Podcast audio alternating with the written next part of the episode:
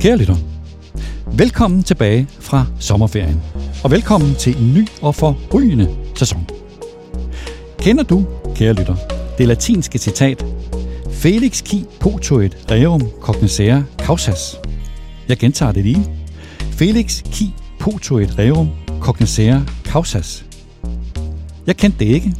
Det er et citat af digteren Virgil, og det betyder løst oversat til dansk.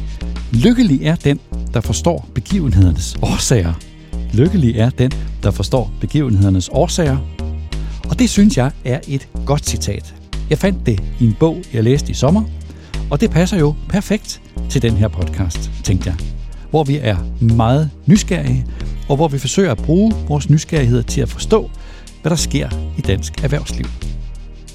Jeg har en gæst, og det er min chef, Bjørn Korteren, børsens ansvarshavende chefredaktør og administrerende direktør. Og det har jeg, fordi Bjarne og jeg skyder sæsonen i gang. Vi går til opgaven ved at prioritere tre udfordringer. Og vi gør det ud fra den ambition, at det er ikke nyt, at lige præcis de tre udfordringer de er vigtige, men ud fra en ambition om at lave en status. Hvor står de tre udfordringer lige nu? Hvad er den nyeste udvikling, siden at vi gik på sommerferie? Den første udfordring er Kina. Erhvervslivets udfordring i forhold til Kina har været kendt i lang tid. Kina er både en mulighed og en trussel. Kina har verdens største antal af forbrugere og verdens største produktionskapacitet. Og på samme tid så bliver konflikten mellem USA og Kina værre og værre. Og det dilemma, det har betydet, at vi i Vesten har haft rigtig svært ved at forholde os til Kina. Selvom det kan lyde mærkeligt, så har vi i Vesten ikke en egentlig strategi over for Kina, og vi har slet ikke en strategi, som private virksomheder har kunne navigere efter. Så hvor står den diskussion nu? Begynder der om sider at tegne sig sådan en mere operativ vej ind i virksomhedernes dilemma i forhold til Kina? Og i den forbindelse, så er udfordringen i forhold til Kina jo en, hvad skal vi kalde det, en geopolitisk udfordring. Og det er også en ny virkelighed, som mange virksomheder står i, en geopolitisk virkelighed, som her i sommer både omfattede Rusland, hvor Carlsberg oplevede, at den russiske stat simpelthen overtog Carlsbergs russiske forretning, og som også omfattede koranafbrændinger og alle de dilemmaer, som det førte med sig, også for erhvervslivet. Erhvervslivet ser ind i en mere politisk virkelighed. Og Bjarne og jeg talte her i podcasten i foråret om det vilkår. Vi talte også dengang i foråret om, at vi havde en fælles iagtagelse, nemlig at erhvervslivet indimellem har svært ved at orientere sig ind i en politisk verden, fordi den ikke er rationel, og fordi udfaldsrummet der vokser og kan vokse med et meget kort varsel. Og i den her uge, der har vi et helt andet eksempel på det politiske vilkår, nemlig Pride-ugen og Pride-kampagnen, hvor mange virksomheder iklæder sig selv og deres logo i regnbuefarver. Men når private virksomheder omfavner Pride og regnbuefarverne og budskabet om mangfoldighed, har virksomheden så tænkt det helt igennem, når de træder ind i en identitetspolitisk sag. Risikerer de at blive beskyldt for pinkwashing? Og risikerer de måske endda at komme i en situation, som den biotech-virksomheden Christian Hansen kom i før sommer? Den anden udfordring, vi taler om, er kunstig intelligens. Det fænomen udvikler sig med rivende hast. Så hvad er status nu? Inden for en disciplin, som alle er optaget af, men som mange stadig har svært ved at forstå. Hvilke brancher er det, der især bliver påvirket af kunstig intelligens? De virksomheder, der allerede er ledende, hvordan går de til fænomenet kunstig intelligens? Og hvad er status på de traditionelle virksomheders forsøg på at tiltrække talent? Den tredje udfordring er klimaet og den grønne omstilling. En udfordring, som måske har været en lille smule fortrængt af Kina, af kunstig intelligens, af krigen i Ukraine, af stigende renter osv., men også en udfordring, som med sommerens mærkelige vejr rundt omkring er blevet ubarmhjertigt synlig for os alle sammen, og også en udfordring, som måske i virkeligheden er den vigtigste af dem alle. En udfordring, der rækker ud over simpelthen vores generation. Hvad er egentlig status på den grønne omstilling, set med lokale danske briller? Bjarne og jeg ser på den grønne omstilling på to måder. Først med et kommercielt perspektiv, med afsæt i de nye regnskaber fra Vestas og Ørsted. To nye regnskaber, der viser, at vores grønne vindindustrivirksomheder er presset. Men hvor hårdt presset er de egentlig? Og så gør vi det med et politisk perspektiv.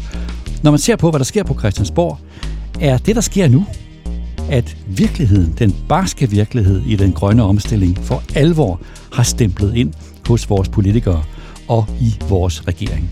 At nu, nu begynder det at stramme til, når det gælder de mere forpligtende beslutninger, hvis vi her i Danmark skal leve op til vores ambitiøse klimamål.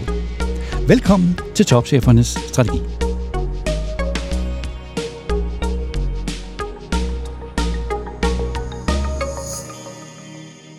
Bjarne Korteren, velkommen. Tak skal du have. Er du oplagt til en ny og forrygende sæson? Det er jeg faktisk. På børsen. Ja, du tror det eller hvad? Det er jeg faktisk. Jeg har haft fantastisk sommer, og jeg synes allerede, der sker vanvittigt mange vigtige øh, ting. Øh, så jeg er i formidabelt humør, og så nyder jeg at være sammen med dig jo. Fremragende. Mm. Vi skal igennem tre prioriterede udfordringer for erhvervslivet. Den første, det er Kina. Og Kina den er vigtig, den er afgørende, den er dynamisk, den udvikler sig jo nærmest dag for dag. Så, mm. så lad os prøve at gøre en status. Altså, vi slap jo Kina, om jeg så må sige, før sommer med to jagttagelser, som er, eller var, Vestens standpunkt er, at øh, vi ser Kina som både en mulighed og en trussel. Det er verdens største marked, det er verdens største produktionskapacitet, men også jo, at det er tydeligt, at det er en trussel. Vi har jo historien her i den her uge om Huawei's pres på Danmark og, og TDC. Og så en iagtagelse af, at vi i Vesten faktisk ikke har en afklaret Kina-strategi. Så spørgsmålet nu, det er, når vi tager hul på sæsonen. For det første, hvad sker der i Kina i øjeblikket, og hvad er status på vestens forhold til Kina? Lad os prøve med det første. Mm. Hvad sker der i Kina i øjeblikket? Ja, der, der sker jo lige pt. det, at dem, der leder Kina, de befinder sig i den samme ferieby, og, og der holder de så, øh, i hvert fald øh, efter rygterne, møder med hinanden på uformel vis og diskuterer, hvordan de selv synes, det går, og det går ikke ret godt.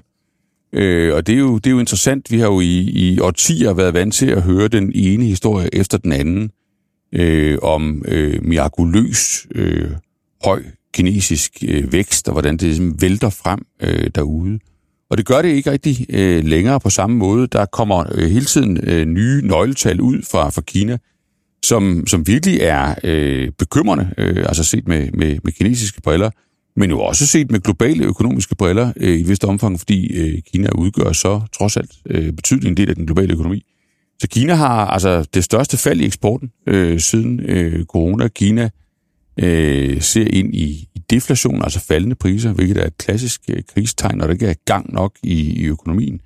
Så det, de formentlig diskuterer, den kinesiske topledelse, det er, om, om de skal sætte noget mere gang i økonomien, øh, og, og, og hvor de så i givet fald skal få pengene fra. Øh, og det, der vel selvfølgelig er, er, er helt alvorligt for dem, det er jo, om hele deres vækstmodel i virkeligheden øh, er i en form for krise. Altså det her med, at man hele tiden investerer sig til mere vækst, jo ikke mindst i forhold til at øh, urbanisere øh, hele byggesektoren. Øh, om, om den vækstmodel er i krise, og om, om man i virkeligheden kan opfinde en ny. Øh, så Kina har problemer. Er det sådan en konjunkturel ting, som måske kun er midlertidig, eller er der risiko? Jeg tror, det, tror, det der lurer er jo en, en bekymring for, at det er meget mere alvorligt end bare noget konjunkturelt. Altså man havde jo håbet, at når man genåbnede det kinesiske samfund efter meget lang øh, og meget hård nedlukning, coronanedlukning også, meget længere og meget hårdere, end, end vi så her i Vesten, jamen, så vil der komme øh, sådan et... Øh, så vil der komme sådan et, et, et, rigtigt, øh, et rigtigt opsving. Øh, man taler om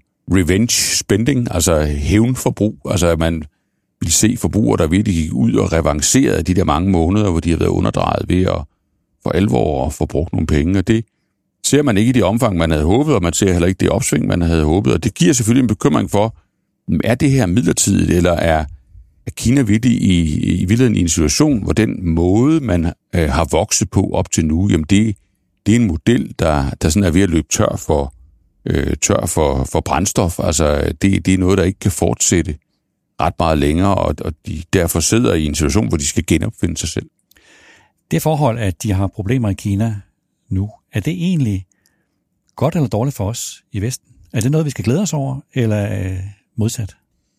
Det, det synes jeg jo er altså på, på min top 3 over tidens øh, bedste spørgsmål, fordi det jo krasser så voldsomt, som det gør. Altså, øh, og, jeg tror, de fleste mennesker vil sige, at det skal vi ikke øh, glæde os over. Det er, det er også dårligt for os, fordi den globale økonomi er vævet så meget sammen, øh, at, øh, at går det skidt derude, jamen så, så er det også et globalt økonomisk problem for, for alle vi andre, og derfor skal vi, skal vi ønske kineserne det bedste, øh, i hvert fald økonomisk. Øh, mange vil også mene, at det var sådan det, det, det var moralsk set øh, rigtigt, men lad os lægge den diskussion til, til side nu. Så jeg tror, de fleste beslutningstagere, og i hvert fald i erhvervslivet, vil nok sige, jamen men det, det, det er vi da kede af. Vi havde, vi havde håbet, at de ville få mere gang i deres øh, økonomi, fordi så bliver hele den globale økonomiske kage større, og det er jo til syvende og sidst øh, det, vi, vi lever af. Man kan jo godt sige, hvis man ser Kina som en, en trussel, en sikkerhedspolitisk trussel, ja. så er det måske meget rart, trods alt, at, øh, at de har noget at se til derovre. Ja, det er jo så det interessante, om, om ikke der i virkeligheden... Øh, lad os nu bare se bort fra hele den, den,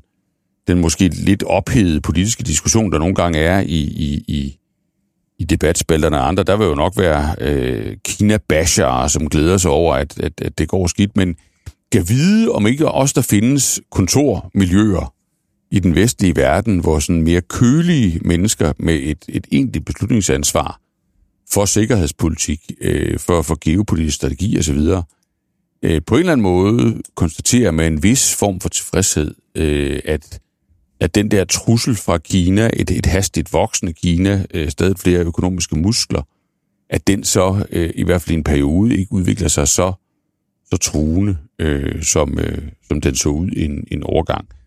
Det siger de jo ikke højt. Øh, man kan vide, om ikke de findes. Det fører over spørgsmål to, nemlig vestens strategi over for Kina, som jo har været noget svært i virkeligheden at få øje på igennem mm. de senere år. Altså nu hen over sommeren er der faktisk sket ret meget. Der er kommet en ny tysk Kina-strategi. Mm. Øh, stikordet er jo de-risk. Storbritannien er kommet med noget, som minder om en strategi. Præsident Biden i USA, han kom her forleden med såkaldt præsidentiel ordre, som, som forbyder amerikanske investeringer, øh, medmindre der gives særlig tilladelse i, i tre sektorer, kvantecomputer, kunstig intelligens med potentiel militær anvendelse, og så computerchips. Og så, jo lige den her uge, så er udenrigsminister Lars Løkke i Kina for at lave en en samarbejdsaftale.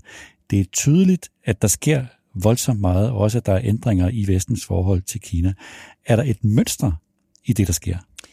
Ja, det synes jeg, der er, og jeg, jeg synes også godt, vi kan øh, jeg, jeg synes godt, vi kan gøre hinanden lidt klogere på, hvor, hvor, hvad retningen egentlig er, end, end man har kunnet i hvert fald i en, en lang periode. Jeg synes vildt, der er begyndt at ske noget øh, øh, i, i, i forsommeren, øh, om man så må sige det er jo stadigvæk, at man kan sige, det er jo stadigvæk den samme bane, vi spiller på. Altså en, det der jo er, er øh, formelen på alle de strategier, du, du lister op der, øh, og også øh, andre bidrag til, til diskussionen, altså for kommissionsformand øh, von Leyen og, og for andre, det er jo hele tiden både og. Det er jo hele tiden et, altså det, det er jo taler, øh, dokumenter osv., hvor og der, der, der er dele, der trækker den ene retning, der er dele, der trækker den anden retning. Altså på den ene side, så skal vi være mere sikkerhedspolitisk bevidste end tidligere. Vi er i et sikkerhedspolitisk konkurrenceforhold med, med Kina, og det er en konkurrence, vi skal vinde, fordi perspektivet ved at tabe er svimlende. Og på den anden side, jamen så, det, så, så, så bakker man væk fra, sådan, fra, fra afkobling og fra, fra sådan meget, meget skarpe strategiske doktriner, der, der vil være ødelæggende øh, for vores øh, økonomiske relation og også vores diplomatiske relation til, til Kina. Så, så det er både og strategier. Der, hvor jeg synes, vi, vi måske bliver øh, en lille smule klogere, end vi har været øh, i, i forlængelse af, af mange tidligere både og taler og, og, og sådan bidrag til debatten fra, fra globale beslutningstagere, det er, jeg synes, at man begynder at, at forstå, at, øh, at det der med, øh, at man, man faktisk at, at det ikke bare er et både og retorisk, men at der i realiteten er truffet en, en bagvedliggende beslutning om at konkurrere stadig hårdere og stadig mere konfrontatorisk. Jeg synes, det står klart, at, at det tager beslutningstagerne faktisk alvorligt. Og så er der vel, altså i det her både og, der begynder vel, udover at man erkender, at det der både og, det er reelt, så er måske ovenikøbet, at der begynder også at vise sig sådan lidt mere operativt. Ja. En operativ vej ind igennem det. Ja, det synes jeg, du har ret i. Altså man kan sige, der er det jo, der synes jeg jo, den, der, der har stillet det mest tydeligt op, øh, det er igen amerikanere, og det er, den, det, det er jo præsident Bidens sikkerhedsrådgiver Jake Sullivan, som har altså på engelsk har talt om det her med, at, at, at der, hvor man øh, den, den måde, man skal konstruere for, forholdet til, til, til Kina på, og den, altså beskrivelsen af det, man skal passe på, det er, at man skal have a small garden but a high fence. Altså, det er, et, det er en lille del af relationen, hvor man skal være meget påpasselig, men der skal man til gengæld også være ekstremt påpasselig. Og, der, og, og der, der, den, den måde, han taler om det på, jamen det, er, det er jo der, hvor det er sikkerhedspolitisk centralt. Det er jo der, hvor vi taler om teknologier eller kapaciteter, som kan betyde noget i forhold til den sikkerhedspolitiske situation.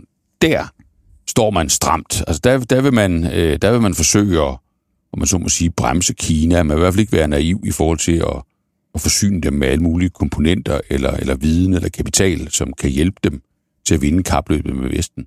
Men uden for den her lille have, som man virkelig har sat et højt hegn op rundt omkring, der skal man faktisk have et, øh, et om man så må sige, normalt økonomisk øh, samkvem. Så det vil sige, om sider tegner der sig faktisk en strategi, en vestlig strategi over for, for Kina.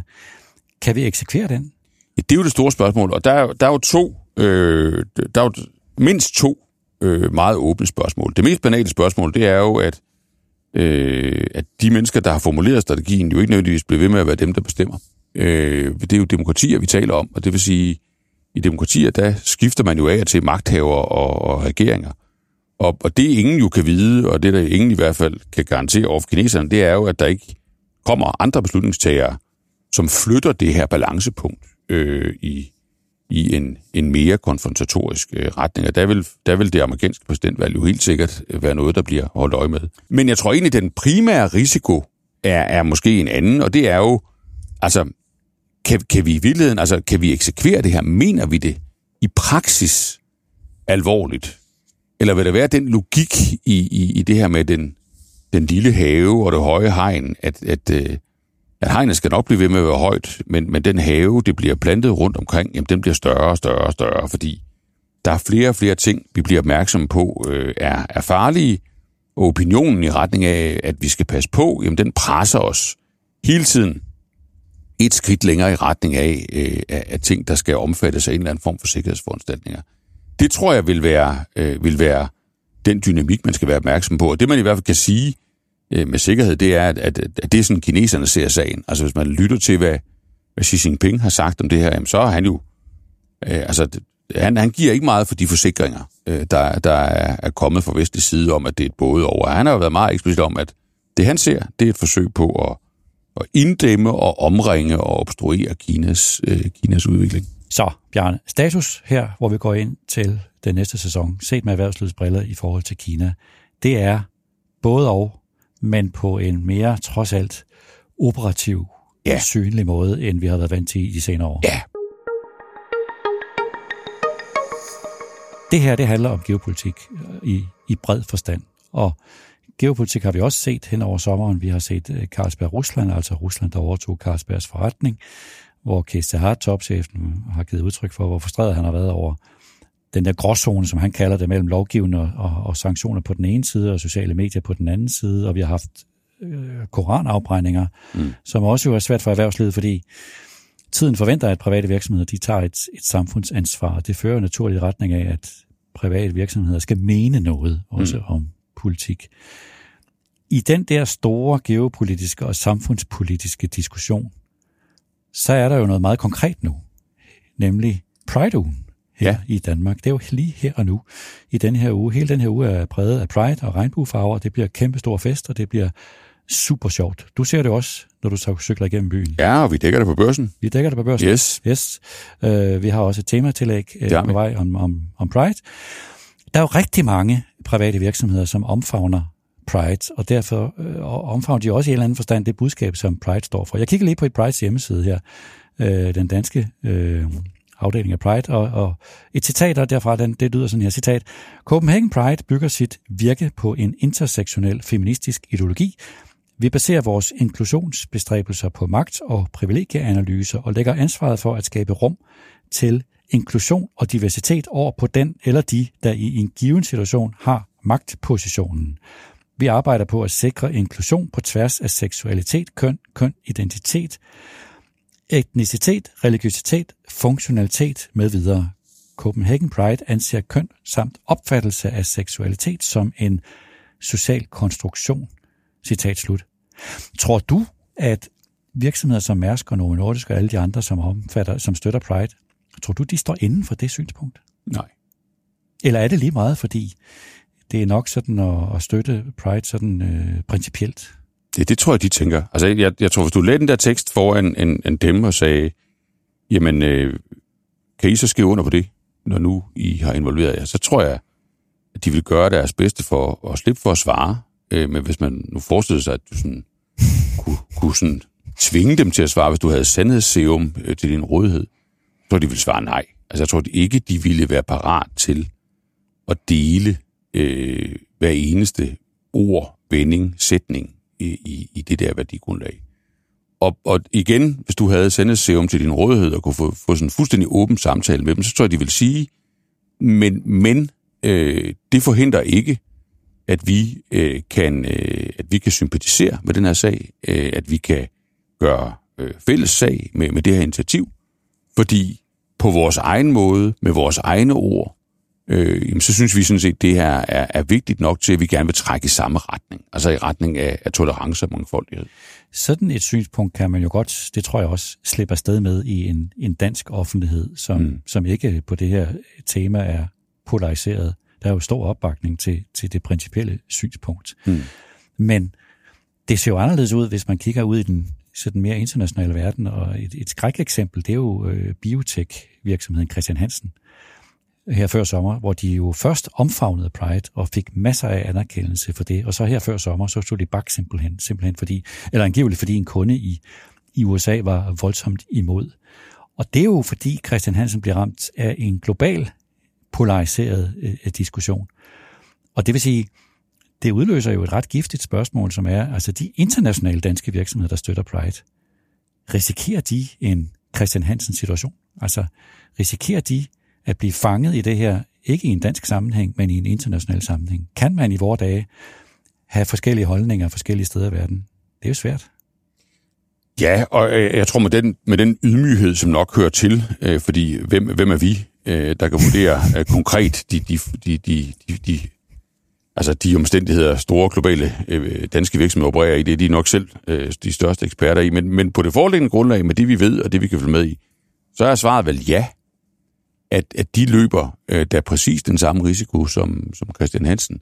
Og det ja bygger jo på, på, på den iagttagelse, at det her, øh, det her, det er jo ikke bare en jævnt stødt fremadskridende bevægelse mod større tolerance og mere mang, mangfoldighed, hvor vi langsomt frigør os af, af gamle dages øh, fordomme og, og, og modsætninger. Det er jo en bevægelse, som nu er ved at sejle op i, imod øh, det, man på engelsk vil kalde et backlash, altså et tilbageslag.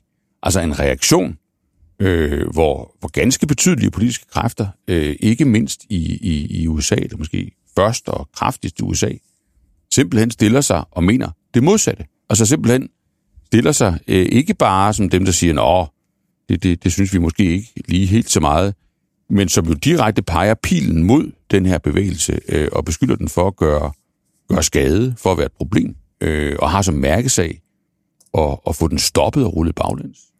Altså, man kigger lidt, der, der er ingen tvivl om, at der, som det, du kalder et backlash, altså der, der er i hvert fald tydeligt nu en synlig modstand imod det, som danske virksomheder også godt kan være sårbare overfor. Vi så også et, et helt andet, et, et amerikansk eksempel her, af bryggerigiganten Anheuser Busch, som lavede en, en sommerkampagne for deres øl Bud Light, efter at have lavet et, et partnerskab med den transkønnede TikTok-stjerne Dylan Mulvaney, og det fik jo stor modstand og fik stor, store konsekvenser for, for deres Anheuser Busch brand, og det vil sige, der er nu... Ja, der kan du simpelthen se det i tallene, ikke? Du kan det, se det, det, det er helt konkrete, der store... Faldt, jeg tror, det faldt 23 procent yes. i en måned ja. øh, for den øl, og det vil selvfølgelig, det var jo en alvorlig konsekvens, og det er jo ikke fordi, at det, de, man ikke skal gå den vej, men det, det fortæller vel, at man kun skal skal kommunikere det, som man er sikker på, man kan stå inden for, eller vælger at kunne stå inden for i forhold til sine kunder og, og sine medarbejdere. Altså man skal virkelig have en dyb forståelse af sine kunder, medarbejdere, aktionærer og leverandører,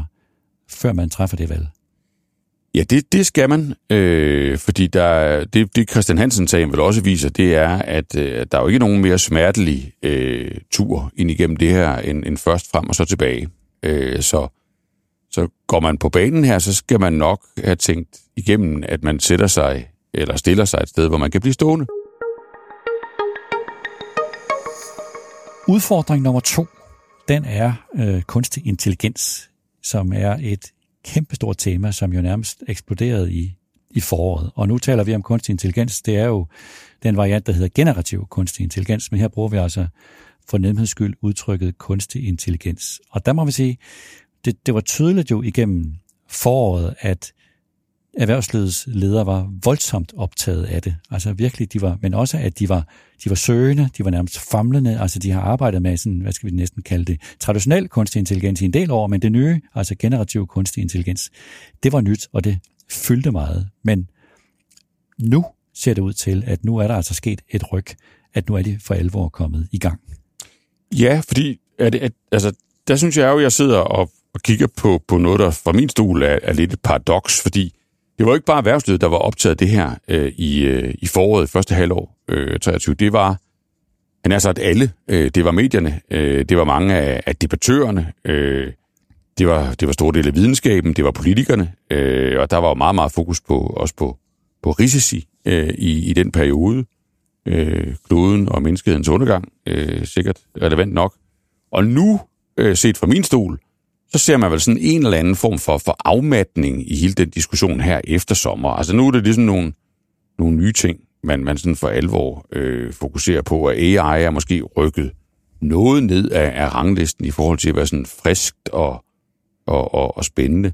Men, men er det lige sådan i, på direktionsgangen, Niels? Jamen, i, i, i erhvervslivet er, er kunstig intelligens jo virkelig øh, ekstremt højt på dagsordenen. Og det øh, er det, at det, nu er de ikke bare sådan øh, søgende længere, nu er det blevet meget konkret. Og når man læser sådan det forskellige billede, også internationalt, så, så tegner der sig øh, i hvert fald nogle tendenser, synes jeg. jeg, jeg for eksempel en, en analyse, som McKinsey har lavet, jeg skal nok øh, give referencen i afslutningen her i podcasten.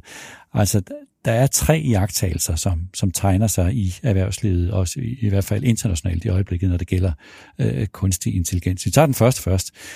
Det er blevet konkret nu, og det trækker store investeringer med sig nu. Altså tre fjerdedele af dem, som McKinsey har talt med, øh, øh, øh respondenterne forventer, at, at øh, AI vil have signifikant eller en ligefrem disruptiv forandring i deres branche inden for tre år. Og det er især inden for teknologi og finans, finans, og det er mindre, men også stadigvæk vigtigt inden for tung industri. Og jagttagelsen er, synes jeg også interessant, at, at det er brancher, som er videnstunge, der bliver omfattet af det her, og som bliver forandret voldsomt. Altså det vil sige, det er lidt i kontrast til tidligere, hvor tidligere teknologibølger, der påvirkede produktion og fremstilling, så er det den her, der forventer man og ser, at kunstig intelligens i høj grad vil påvirke jobfunktioner, som ikke er så meget manuelle, men mere øh, vidensbaserede. Men det vil sige, Niels, at, at, at i virkeligheden peger du på, på sådan et, et, et paradoks, og det er måske et typisk paradoks, men, men alligevel et voldsomt paradoks, at, at hvor interessen ude i den brede offentlighed måske, jeg vil ikke sige, den er på vej ned, men der er måske alligevel en eller anden grad af mæthed i forhold til den helt store, ophidsede diskussion om, om AI.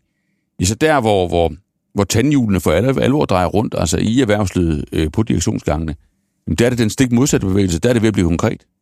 Det er ved at blive konkret, og specielt det der med, at det er, det er vidensbaseret, det tror jeg er, altså det er jo en ny tankegang, som man skal til for alvor at, at vende sig til, at det her, det er ikke kun i industrien, at det her, altså traditionel industri, at det her, det er også inden for det, som, som er, er vidensbaseret. Når du siger, at, at det her rammer øh, ikke bare klassiske manuelle arbejdsopgaver, ikke bare det, vi har været vant til at se prognoser om, øh, øh, at man vil få en automatisering af, altså transportfunktioner, logistikfunktioner, butiksfunktioner osv. Er det noget, man ser konkrete eksempler på? Jeg synes, et, et, et illustrativt og interessant eksempel på det her, det er den strække, der i øjeblikket finder sted i USA i Hollywood. Mm. altså, hvor, ja. hvor jo øh, altså skuespillere og tekstforfattere er i konflikt.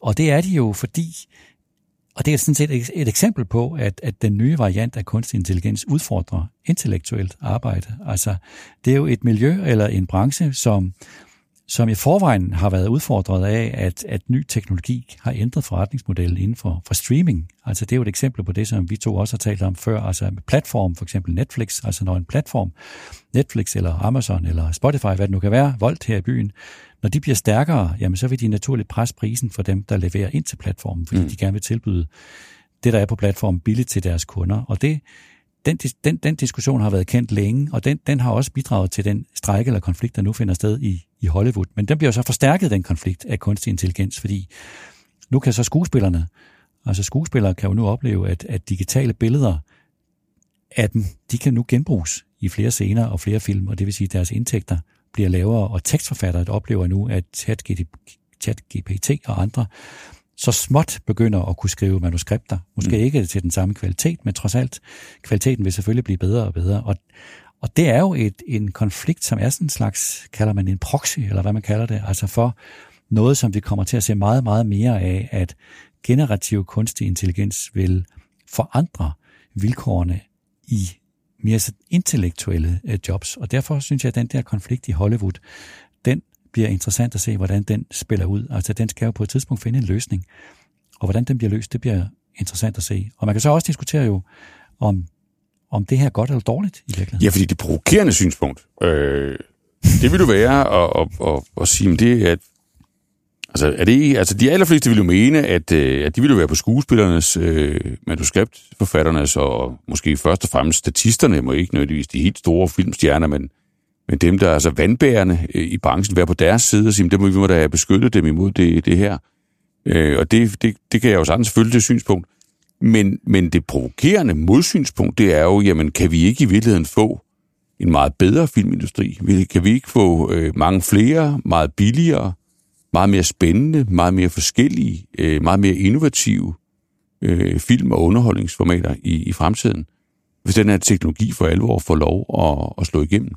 Og der synes jeg jo på, på min side, jeg har øh, noteret, at du har, du har rejst den her sag et par gange som en konflikt, man, man skulle holde øje med, også selvom man ikke nødvendigvis gik så meget op i filmstjerner. Øh, og det, det har jeg jo taget ned, Niels, men jeg synes jo, øh, det der jo også er, er interessant, det er jo at, at sådan fokusere på, jamen, hvor, hvor få og hvor lidt det får lov at fylde, øh, altså mulighedssiden øh, af, af den her konflikt. Altså, det, jeg tror ikke, jeg har til gode at se nogen, der skrev, at det her det også kunne være godt for noget, og at det måske også kunne være et tegn på en udvikling, øh, som kunne være til gang, gavn for, for de mange.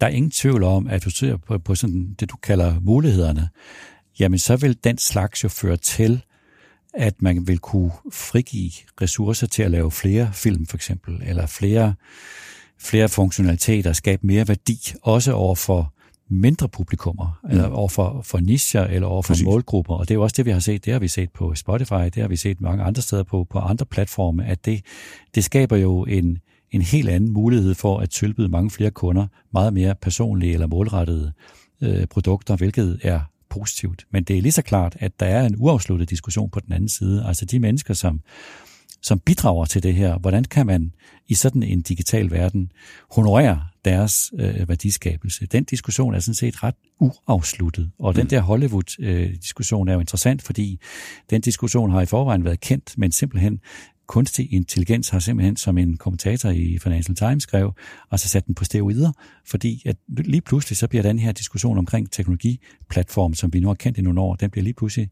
meget skærpet, øh, fordi der er ingen tvivl om, som du lige redegjorde for, altså for kunder, for os som kunder, kan det her være super fint, men for dem, som bidrager til, til værdiskabelsen, der er en uafsluttet diskussion af, hvordan skal de hvordan skal de honoreres på en eller anden måde? Det mangler man at finde ud af. Det kan jo være, at det kommer derfra, den Hollywood-konflikt, at man finder en, en løsning på det. Og det fører mig så også til, til jagttagelse øh, nummer to. Altså det som, når man kigger på de ledende virksomheder inden for at, at om, omfavne kunstig intelligens, så er deres perspektiv, det er ikke så meget, at de gør det for at lave besparelser. Altså så det, det kan man jo selvfølgelig bruge kunstig intelligens til, men det er i høj grad for at, at komme ind i et vækstscenarie. Altså at de ledende virksomheder inden for det her, de er mindre orienteret mod at bruge kunstig intelligens til at reducere omkostninger. De er mere optaget af at bruge det til at skabe nye forretninger eller skabe nye indtægtsstrømme. Og de gør det ved at have et forholdsvis bredt perspektiv på det. Altså når man går fra at være eksperimenterende og til at, at skabe, gøre det her til en integreret del af sin forretningsmodel, så er de virksomheder, som er bedst til det, de tænker mere overordnet på, hvad de vil, hvad de vil opnå for at blive øh, succesfulde.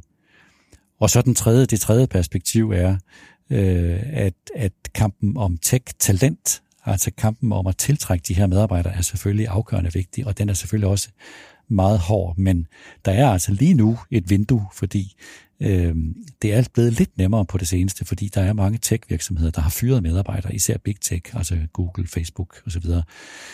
Det er selvfølgelig mest en, i høj grad en amerikansk perspektiv, men jeg forestiller mig, at det også gælder i Europa og Danmark, at det er blevet en lille bit smule nemmere nu at tiltrække de her tech-talenter, fordi der er blevet så mange af dem, der er, er blevet fyret fra, fra traditionelle tech-virksomheder på grund af det, vi har været igennem mange gange her de sidste halvandet år med, at højere renter har gjort det sværere for, for tech-branchen. Men hvis jeg lige må, må, må prøve at fortolke det, du siger, altså er det, du peger på, så i virkeligheden sådan en, en, en form for dobbeltparadox? Altså på den ene side, altså første del af paradokset, en vis form for udmattelse i den brede offentlighed, men i virkeligheden samtidig med det, øh, en, en, øh, en konkretisering i erhvervslivet, hvor, hvor det vi måske har holdt lidt op med at snakke om, det for alvor reelt er ved til at, ved at blive til noget, netop som vi holdt op med at snakke om det. Men så også dobbelt paradoks på den måde, at det ikke engang kun ved at blive sådan noget konkret på, hvad han har sagt, den kedelige måde, øh, den, den måde, vi, vi kender, hvor vi, der bliver sparet nogle omkostninger, og der sker noget automatisering.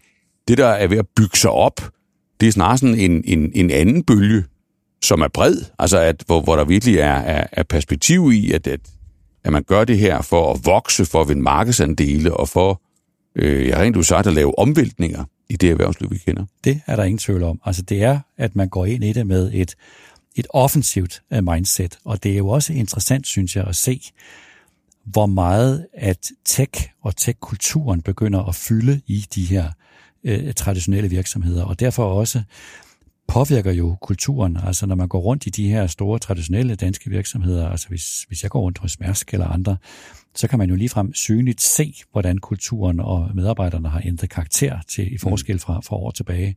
Det er en kultur, en tech-kultur, som for alvor begynder at, at fylde meget i, i, den, i det traditionelle erhvervsliv. Og det tror jeg også er en af de store udfordringer, altså at virksomhederne har den her erkendelse, de er begyndt at blive konkrete omkring det, de har omfavnet det som en mulighed for ikke kun at skære omkostningerne ned, men også at se det som en, en offensiv, vækstfremmende øh, mulighed, men også at de er blevet meget mere på, at, at de skal omfavne og tiltrække de her tech-talenter, og som virkelig fylder meget i, i deres kultur, og som jeg også tror er nogle mennesker, som stiller store krav til den virksomhed, de er ansat i. Altså, vi tog talt for nylig her om, at Financial Times skrev en stor, stor artikel om øh, otte tech-talenter hos Google, som havde været med til at lave et, et særligt, en særlig funktionalitet inden for generativ kunstig intelligens, som nu alle sammen er rejst øh, fra Google. Især fordi de ikke kunne udvikle sig yderligere. Mm. Og det vil sige, at de her tech-talenter er virkelig nogen, som virksomheder, når de har tiltrukket dem, hele tiden skal være opmærksom på, at de skal kunne udvikle sig i det øh, miljø, de er i, hvis man vil fastholde dem. Så den her kunstig intelligens, som åbner så store muligheder, ja, erhvervslivet er blevet mere offensiv omkring det, de ser det som vækst, de er blevet mere konkrete, og de bruger mange kræfter på ledelsesmæssigt at forsøge, hvad er det for nogle ting, der skal til for at tiltrække og fastholde tech-talenter, fordi de er meget mere krævende end, hvad skal vi sige, traditionelle medarbejdere. Så dit vildeste efter sommerferie gæt, det er, at der bygger sig en anden bølge op ind i erhvervslivet, som den brede offentlighed måske ikke er helt opmærksom på, fordi vi har fået trauma af så meget andet. Ja, og, øh, og hvis, man vil, vil, hvis man vil lære det her miljø at kende, så kan jeg jo kun anbefale, fordi det er, at prøve at opsøge det, fordi det er et meget specielt miljø, som bliver vigtigere for det traditionelle erhvervsliv at forstå og tiltrække. Der er jo her i i København i, i næste måned, 13. og 14. september, Tech Barbecue, som er sådan et kæmpe træf ude i lokomotivværkstedet her i København, som er sådan en nørdernes fest, hvor de, hvor de mødes. Og der kan man også se, hvor jeg har fulgt det i mange år. Altså det, er, det har været der i, i nu i, i mere end 10 år, og, og det er tydeligt år for år, at de traditionelle virksomheder bliver mere og mere synlige i uh, Tech Barbecue, fordi de selvfølgelig har forstået, hvor vigtigt at, at ny teknologi og nu også uh, kunstig intelligens er for at, at skabe en, en fremtidssikret, konkurrencedygtig virksomhed, uanset hvilken uh, branche man er i. Bjarne, det tredje emne. Klima og grøn omstilling. Ja. Altså, vi har været på ferie her i sommer, og, øh, og vi har jo nok alle sammen lagt mærke til, at, at, at vejret har været ret underligt, og, og i hvert fald, at, at det har i hvert fald e- erindret os alle sammen om, at nu har vi haft nogle, noget tid, hvor vi har talt meget om, om Kina og kunstig intelligens og pressede forsyningskæder, krig i Ukraine og den slags ting, energipriser, men der er jo en grundlæggende strukturel udfordring, som rækker ud over simpelthen vores generation, nemlig klima og, og grøn omstilling. Og nu har vi fået her jo regnskaber fra Vestas og, og Ørsted, som jo er nogle ret pressede virksomheder, viser det sig. Altså det er jo faktisk blevet meget tydeligt nu, at de er under hårdt pres. Altså at de har høje renter og, og prisstigninger på alt fra råvarer til vindmøller og installationsskibe, det presser dem simpelthen sådan, at, at de har svært ved at leve op til de aftaler, som de har indgået for flere år siden. Og det er jo både, både Vestas og, og Henrik Andersen og Ørsteds med Snipper, som, som virkelig taler med store bogstaver, øh, og, og man kan tydeligt mærke, at de er under hårdt pres, og Mads Nepper siger også, nu vil de holde op med, nu vil de begynde at sige nej til projekter, som de ellers ville, ville gå ind i.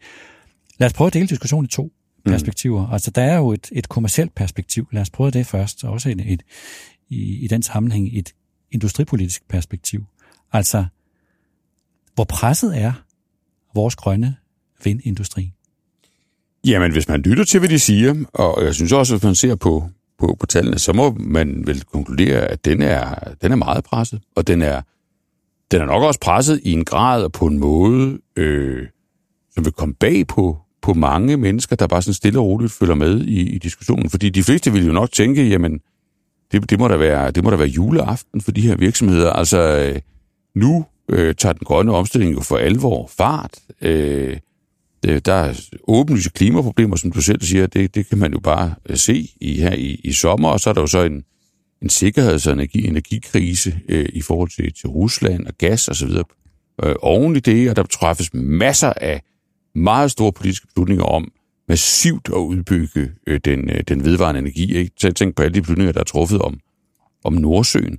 Så, så, så hvad, hvad er der egentlig at, at tude over her? Øh, vil, vil, jeg tror, at mange mennesker vil, vil umiddelbart vil tænke, og der vil det jo nok komme bag på nogen, at, at lige i det moment, paradoxalt nok, ja, der begynder de her virksomheder, der ellers har haft det ret godt, altså Ørsted har jo virkelig været en succes, virksomheder har virkelig tjent gode penge på grøn omstilling, ja, der begynder de her problemer. Og det er jo fordi, der samtidig sker noget andet, nemlig at når det her går fra at være en, en nicheindustri, fra at være sådan noget, der foregår over i et, et hjørne af den, af den globale økonomi med Danmark som et af forgangslandene, der sådan har skabt nogle af de virksomheder, der først bevægede sig længst fremad, og så det bevæger sig over til virkelig at være sådan en global, storskala industri, ja, så kommer der jo lige nogle konkurrenter på, på banen, øh, som jo har, altså bare er større og har flere muskler øh, end, øh, end de her danske virksomheder, også har nogle lavere omkostninger, nogle bedre adgang, en bedre adgang til råstoffer osv., og det presser dem. De har jo, altså Vestas eller Ørsted, hvis vi spurgte dem, så vil de jo, det har de jo sagt i overvis, jamen de har jo i, i overvis forsøgt at gøre sig mere konkurrencedygtige. De har forsøgt at gøre sig mere sådan industrielle. Altså, jeg, jeg må høre dem sådan, det har jeg, sådan har jeg hørt dem igennem de seneste år, at de har forsøgt at gøre sig selv mere og mere konkurrencedygtige, ligesom i gåsøjne almindelige øh, øh, virksomheder. Mm. Og nu bliver de så for alvor konkurrenceudsat fra både jo store olieselskaber, som mm. vil ind i den grønne omstilling, og fra øh, konkurrenter fra Kina, som kan konkurrere på lave lønninger. Er det her helt normalt i virkeligheden, ud fra sådan et erhvervsmæssigt synspunkt? Men det må de simpelthen tåle, at der kommer en, en hårdere konkurrence. Det kommer alle virksomheder ud for en gang imellem, og så må de gøre sig mere konkurrencedygtige, hvis de skal stå imod det. Fordi man kan jo godt, synes jeg, høre lidt mellem linjerne nærmest, eller nærmest på linjerne, at, at, at, øh, at en, en masse nipper Ørsted nærmest tryller om, om hjælp fra det offentlige? Ja, det, det, det noterer jeg mig også. Altså, og det er selvfølgelig, når, vi, når du vælger det ord, så er det selvfølgelig for at provokere en, en, en lille smule, og den provokation vil jeg egentlig godt være med på. Øh, og øh, egentlig ikke for at kritisere Mads Nipper, men bare for at sætte sagen på spidsen. Jeg synes, tonen er tryllende.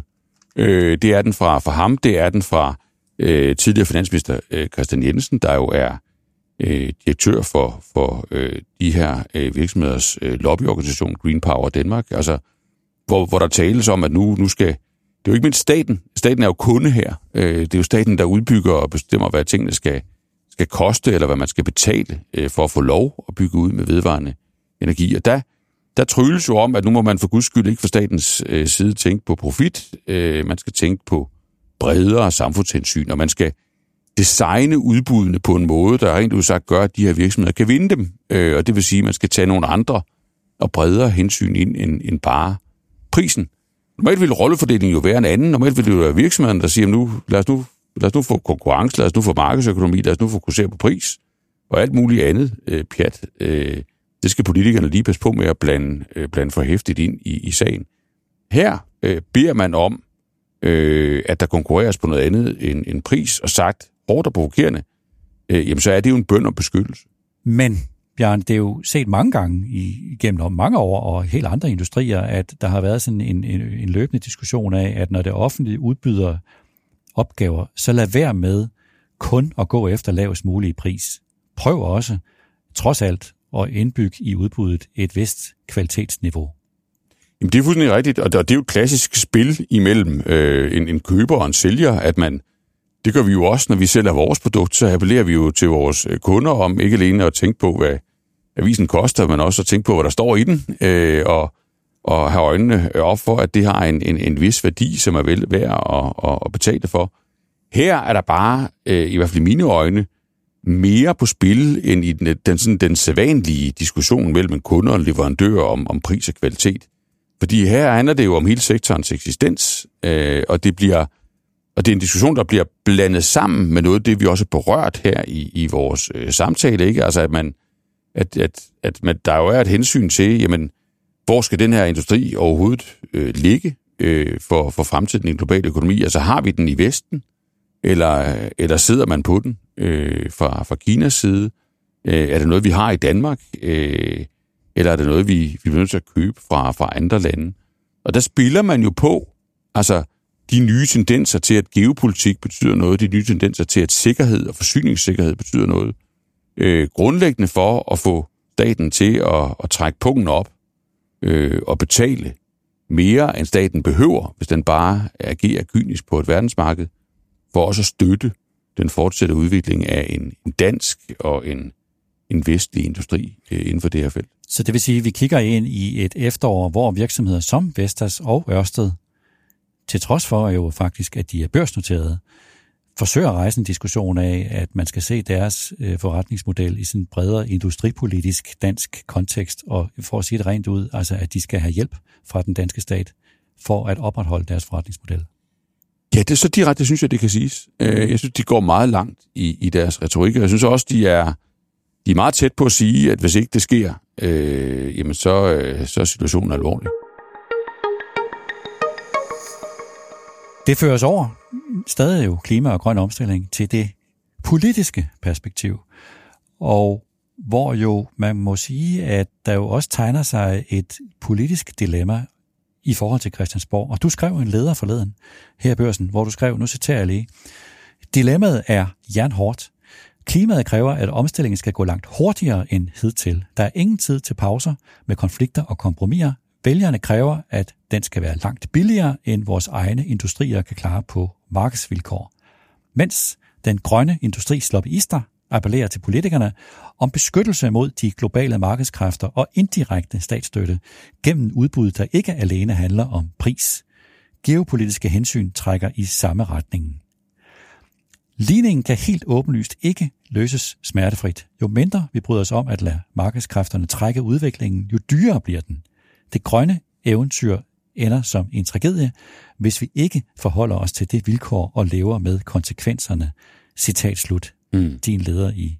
Ja, det er jo dejligt at få den læst op. Så, så, skal du... så, så det, den korte version, det strammer til nu ja. i den ja. offentlige samtale om ja. den grønne omstilling. Ja, hvis man vil, må bruge sådan et engelsk udtryk, som jeg holder meget af, så må man sige sådan, the plot thickens, ikke? Altså fordi det vi jo kan se politisk, hvis vi vender øh, blikket den vej, det er jo, at i rigtig mange lande, øh, jamen der rejser der sig, øh, i hvert fald i, blandt øh, dele af, af, af vælgerhavet, bestemt ikke alle, men, men øh, dele af vælgerhavet, en, øh, et, igen et, et tilbageslag, en reaktion på den grønne omstilling, hvor man, hvor man grundlæggende siger fra over for at bære de byrder, øh, som den grønne omstilling øh, kræver. Det ser man i Tyskland, øh, hvor det slår ud i, i vilde meningsmålinger for AFD, der nu er større end, end det socialdemokratiske øh, regeringsparti ser det i Holland, øh, hvor sådan et, et protest, grønt eller anti-grønt protestparti står til at blive det største parti øh, ved det kommende hollandske valg. Man ser det i Storbritannien, øh, hvor det konservative regeringsparti øh, begynder at se det her med at være øh, mere skeptiske i forhold til omkostningerne ved grøn omstilling som deres måske væsentligste øh, sådan taktiske øh, våben i, i, i kampen for at bevare regeringsmagten. Så, så jeg synes, det er rimeligt at sige, ikke alle vælgere, men mange vælgere, og, og vælger i nogle segmenter, der kan afgøre, hvem der har magten, ja, det, det signal, de sender, øh, jamen det er, at det her, det skal ikke være for dyrt. Øh, der er grænser for, hvilke byrder de vil bære øh, ved den her omstilling. Jeg tror også, vi vil se det samme spille sig ud herhjemme, når vi skal til at tale om, om landbrugets øh, fremtid om, om meget kort, øh, kort tid. Og, og, og det står øh, jo så i en skærende kontrast til øh, de erhvervsinteresser og de erhvervslobbyister, øh, vi lige øh, har diskuteret. Fordi det, de jo siger, og her er vi jo direkte i, i din podcast, Niels, det er jo, det er det, vi, det, er, det skal sådan set være dyrere, end det behøver at være. Øh, fordi det er der nogle gode grunde til. Altså det er der geopolitiske årsager til, det er der industripolitiske årsager til. Øh, det, det, øh, det, det bør vi gøre for vores egen skyld øh, af, af, af nogle bredere øh, hensyn, øh, om man så må sige. Og den ligning, den går jo ikke rigtig op, øh, så vidt jeg kan se, og, og den skal man jo på et eller andet tidspunkt øh, have, have løst fra politikernes side. Og indtil videre, så synes jeg, det virker som om, man danser udenom den. Og i centrum af den der, det dilemma, som du lige har redegjort for, altså på den ene side, en grøn industri, som bliver mere og mere presset og får sværere og sværere ved at fungere på, på markedsvilkår, hvilket jo ellers deres aktionærer vil forvente. På den anden side en, lad os kalde det en voksende sådan skepsis hos vælgerne overfor, hvad det her det kommer til at koste, og hvor meget de vil ofre for det. I det dilemma, der sidder jo klima, energi og forsyningsminister Lars Ågaard. Ja, ja. Det der grin vil han ikke blive glad for, Niels. Det er... Hvad? Hvis han sad her, ja. hvis han sad her og, og, og, og, og var med i det her, så ville han jo nok vælge at, at mumle, vil jeg gætte på. Ja. Men hvad vil han, hvad burde, altså hvad, hvad tror han tænker, lad os sige det på den måde, i forhold til det her dilemma? For det her dilemma er jo et reelt dilemma, og der er ovenikøbet tidspres på. Jamen, jeg tror, han vil prøve at, at fortælle os, at, at den opgave, han, han løser, det er, at han prøver at få den her linje til at gå op. Han sidder midt imellem de her øh, hensyn, øh, og han forsøger at balancere det. Øh, og at øh, alle dem, der råber for både den ene og den anden og den tredje side, øh, jamen, de har egentlig ikke specielt meget at byde på, for hvis de sad i hans sted, så ville de sidde med, med, med, med, med den samme udfordring. Så, så egentlig så burde vi vise lidt mere forståelse for hans, for hans kvaler. Det tror jeg, han ville, ville sige, øh, hvis, han, hvis han er ærlig. Hvis han var rigtig ærlig, så vil han nok også sige, at det, at det jo bekymrer ham, øh, tror jeg, øh, og ende med at have ansvaret for, at den måde, man løser ligningen på, øh, jamen det er jo simpelthen ved at lade være med at løse den. Altså det er ved øh, at lade det her gå for langsomt. Det er ved øh, gradvist, øh, stilsigende, øh, ikke at gøre det nødvendige for at nå de øh, klimamål, vi, vi, vi faktisk har sat os. Øh, og, og det er jo der, jeg synes, the plot thickens. Ikke? Fordi man kan sige, hvis, hvis dilemmaet, som vi har beskrevet det, er, er rigtigt, øh, jamen så er der jo så er der jo en i hvert fald kortsigtet løsning på det, og det er jo at sige, okay, det, det, må, det må så godt være øh, lidt dyrere, end det behøver, men, men det skal ikke rigtig være noget, øh, folk kan, kan mærke. Det kan vi få til at gå op ved at lade det gå for langsomt. Altså det kan vi få det til at gå op øh, ved, øh, ved grundlæggende ikke at bevæge os lige så hurtigt frem i den grønne omstilling, som der øh, rent naturvidenskabeligt øh, er behov for, og det kan vi nok godt slippe afsted med, hvis ikke vi siger det for højt.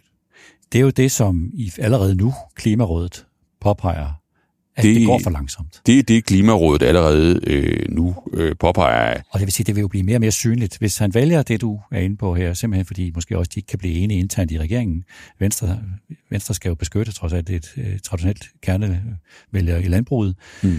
Altså hvis de, hvis de ikke kan blive enige i regeringen og vælge at sparke dåsen længere ned ad vejen, det vil jo blive mere synligt og mere pinligt, ja. alt. Og det, det, det er derfor, at the plot thickens. Fordi det, det var jo det var jo øvelsen, det var jo metoden, kan man sige, under den første øh, Frederiksen-regering.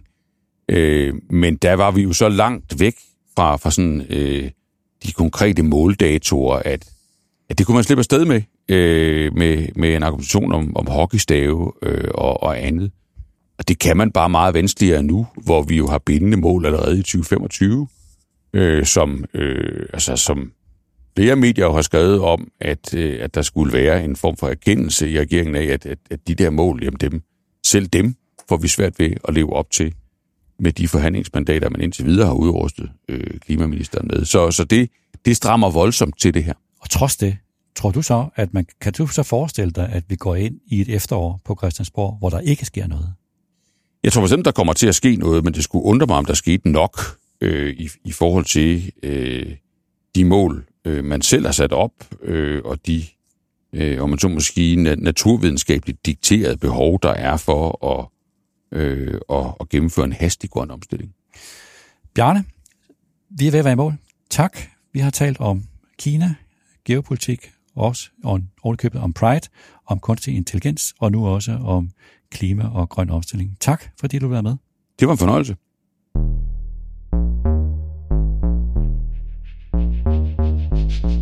Det var denne udgave af podcasten Topchefernes Strategi. Et forsøg på at skyde efterårssæsonen i gang. Et forsøg på at give en status på de vigtigste udfordringer, som erhvervslivet ser ind i. Hvor står de lige nu? Når det gælder Kina, så ser det ud som om, at vi i Vesten om sider begynder at have en strategi over for Kina, eller i det mindste sådan et mere operativt bud på, hvordan vi og vores erhvervsliv vil forholde os over for den voksende supermagt. Med amerikanske Jake Sullivans ord, så taler han om small yard high fence, altså at identificere et lille område, hvor vi absolut ikke vil have noget med Kina at gøre, og at vi så uden for det område gerne vil have med Kina at gøre, ikke mindst når det gælder produktion, salg og investeringer. Men som Bjarne var inde på, så er spørgsmålet, om politikerne vil være i stand til at holde fast i de grænser, eller om politikerne efterhånden vil udvide det afgrænsede område sådan, at flere af flere varer og serviceydelser bliver omfattet af et forbud. Og når det gælder geopolitik og erhvervslivets mere sådan politiske engagement i det hele taget, så kom vi også omkring den her uges Pride-kampagne. I en tid, hvor erhvervslivet virker i en mere polariseret verden og i en mere transparent verden, så øges kravene til at tænke sit politiske engagement og også sin kommunikation over for kunder, medarbejdere, leverandører og omverden helt igennem, så man ikke risikerer at komme i en Christian Hansen-situation. Vi kom også omkring kunstig intelligens, og vi gjorde os tre iagttagelser. For det første er erhvervslivets indsats, når det gælder kunstig intelligens, den har rykket sig nu fra at være søgende til at være konkret. Det er blevet konkret nu, det trækker store investeringer med sig, og det sker især i vidensjob. Lidt modsat tidligere teknologibølger, der mere påvirkede produktion og fremstilling. For det andet, at de virksomheder, der er ledende inden for kunstig intelligens, de tænker ikke så meget i besparelser, men mere i vækst. De er mindre orienteret mod at bruge kunstig intelligens til at reducere omkostninger, og mere til at skabe nye forretninger eller nye indtægter. Og for det tredje, at kampen om talent inden for kunstig intelligens, den er hård, selvfølgelig er den det, men det er blevet lidt nemmere at tiltrække tech-talent på det seneste, fordi mange tech-virksomheder har fyret medarbejdere. Og den McKinsey-analyse, som jeg talte om, den ligger på mckinsey.com, og den har titlen The State of AI in 2023, Generative AI's Breakout Year. Den er fra den 1. august. Og så kom vi endelig omkring klima og den grønne omstilling, hvor vores jagttagelse er, ja, vores grønne vindindustri her i Danmark, den er presset. Og ja, vi ser ind i en ret hård diskussion, hvor de grønne vindindustrivirksomheder vil appellere om at få hjælp til at klare sig over for de hårde vilkår i markedet. Og ja, når det gælder vælgerne, så er deres offervilje begrænset, og det presser politikerne på Christiansborg. Det strammer til nu i den offentlige samtale om den grønne omstilling, og klima-, energi- og forsyningsminister Lars Ågaard, han er i klemme, og lige præcis det her, regeringens problem med at leve op til de ambitiøse klimamål, det kan vise sig at blive den hårdeste diskussion og konflikt på Christiansborg i det efterår, som vi ser ind i. Tak til Bjarne Korydon. Tak til Arjuna Alexander Koldgur Sørensen, der redigerede udsendelsen. Tak til dig, der lyttede med. Og husk, Børsen Bæredygtig Summit 26. september, hvor du vil få masser af inspiration til den grønne omstilling. Du kan læse meget mere om vores kæmpe store træf her i København, Børsen Bæredygtig Summit på borsen.dk. Velkommen til en ny og forrygende efterårssæson.